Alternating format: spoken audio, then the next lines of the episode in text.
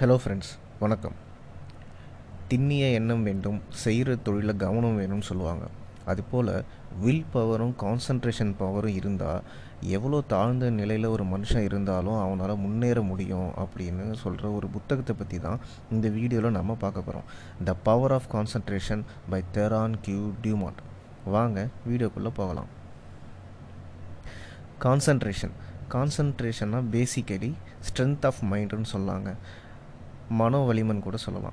So ஒரு செயலில் நம்ம சக்ஸஸ் அடையணும் அப்படின்னு சொன்னால் நம்மளுடைய முழு கவனத்தையும் அந்த செயலில் வைக்கணும்னு ஆத்தர் சொல்கிறார் கம்ப்ளீட் ஃபோக்கஸை வந்து அந்த ஒரு செயலில் வைக்கணும். எப்படின்னா அந்த செயலில் கான்சன்ட்ரேட் பண்ணுறது மூலயமா. இது எப்படி செய்ய முடியும்னா நம்ம பை ப்ராக்டிஸ் மூலயமா செய்ய முடியும்னு ஆத்தர் சொல்கிறார் ஸோ இதுக்கு நம்மளோட கான்சன்ட்ரேஷன் பவரை வளர்க்கணும். அதை எப்படி வளர்க்குறது நம்மளோட கான்சன்ட்ரேஷன் பவரை எப்படி இன்க்ரீஸ் பண்ணுறதுங்கிறதுக்கு பல பயிற்சிகளை இந்த புத்தகத்தில் சொல்லியிருக்காரு. அந்த பயிற்சிகளை பற்றி பார்க்கறதுக்கு முன்னாடி கான்சன்ட்ரேஷன் மூலயமா நம்ம லைஃப்பில் பல்வேறு ஜேர்னலில் நம்மளால் வந்து சக்ஸஸ் அடைய முடியும். Concentration on wealth concentration on ஹெல்த்துன்னு சொல்லிட்டு பல சாப்டர்ஸ் இதில் இருக்குது நம்ம லைஃப்பில் இருக்கிற பல சுச்சுவேஷனில் எப்படி நம்ம கான்சன்ட்ரேஷன் பவர் மூலயமா அந்த சுச்சுவேஷனில் சக்ஸஸ் அடையிறதுங்கிறது இந்த புத்தகத்தில் பல பல வழிகளில் சொல்லியிருக்காரு ஆத்தர்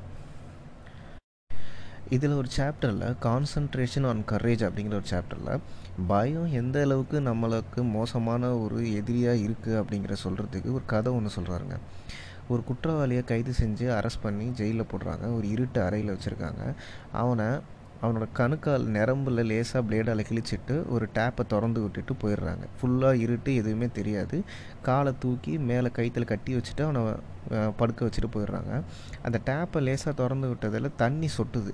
இவன் என்ன நினைக்கிறான்? அது தண்ணியில் தன்னோட ரத்தம் தான் சொட்டுதுன்னு நினச்சி நினச்சி விடியறதுக்குள்ளே அவனை இறந்து போயிடுறான்னு சொல்கிறார் ஸோ இந்த கதை எதுக்கு சார் சொல்கிறாரு அப்படின்னா பயம் எந்த அளவுக்கு நம்மளை வந்து வீணாக்குது நம்ம பயப்படுறது வந்து ரைட் பயங்கிறது ஒரு உணர்வு தான். ஆனால் பை கான்சன்ட்ரேஷன் பவர் அந்த பயத்தை வந்து நம்ம வரும்போது நம்ம தைரியத்தில் கவனம் செலுத்தணும் அப்படின்னு ஆத்தர் சொல்கிறார்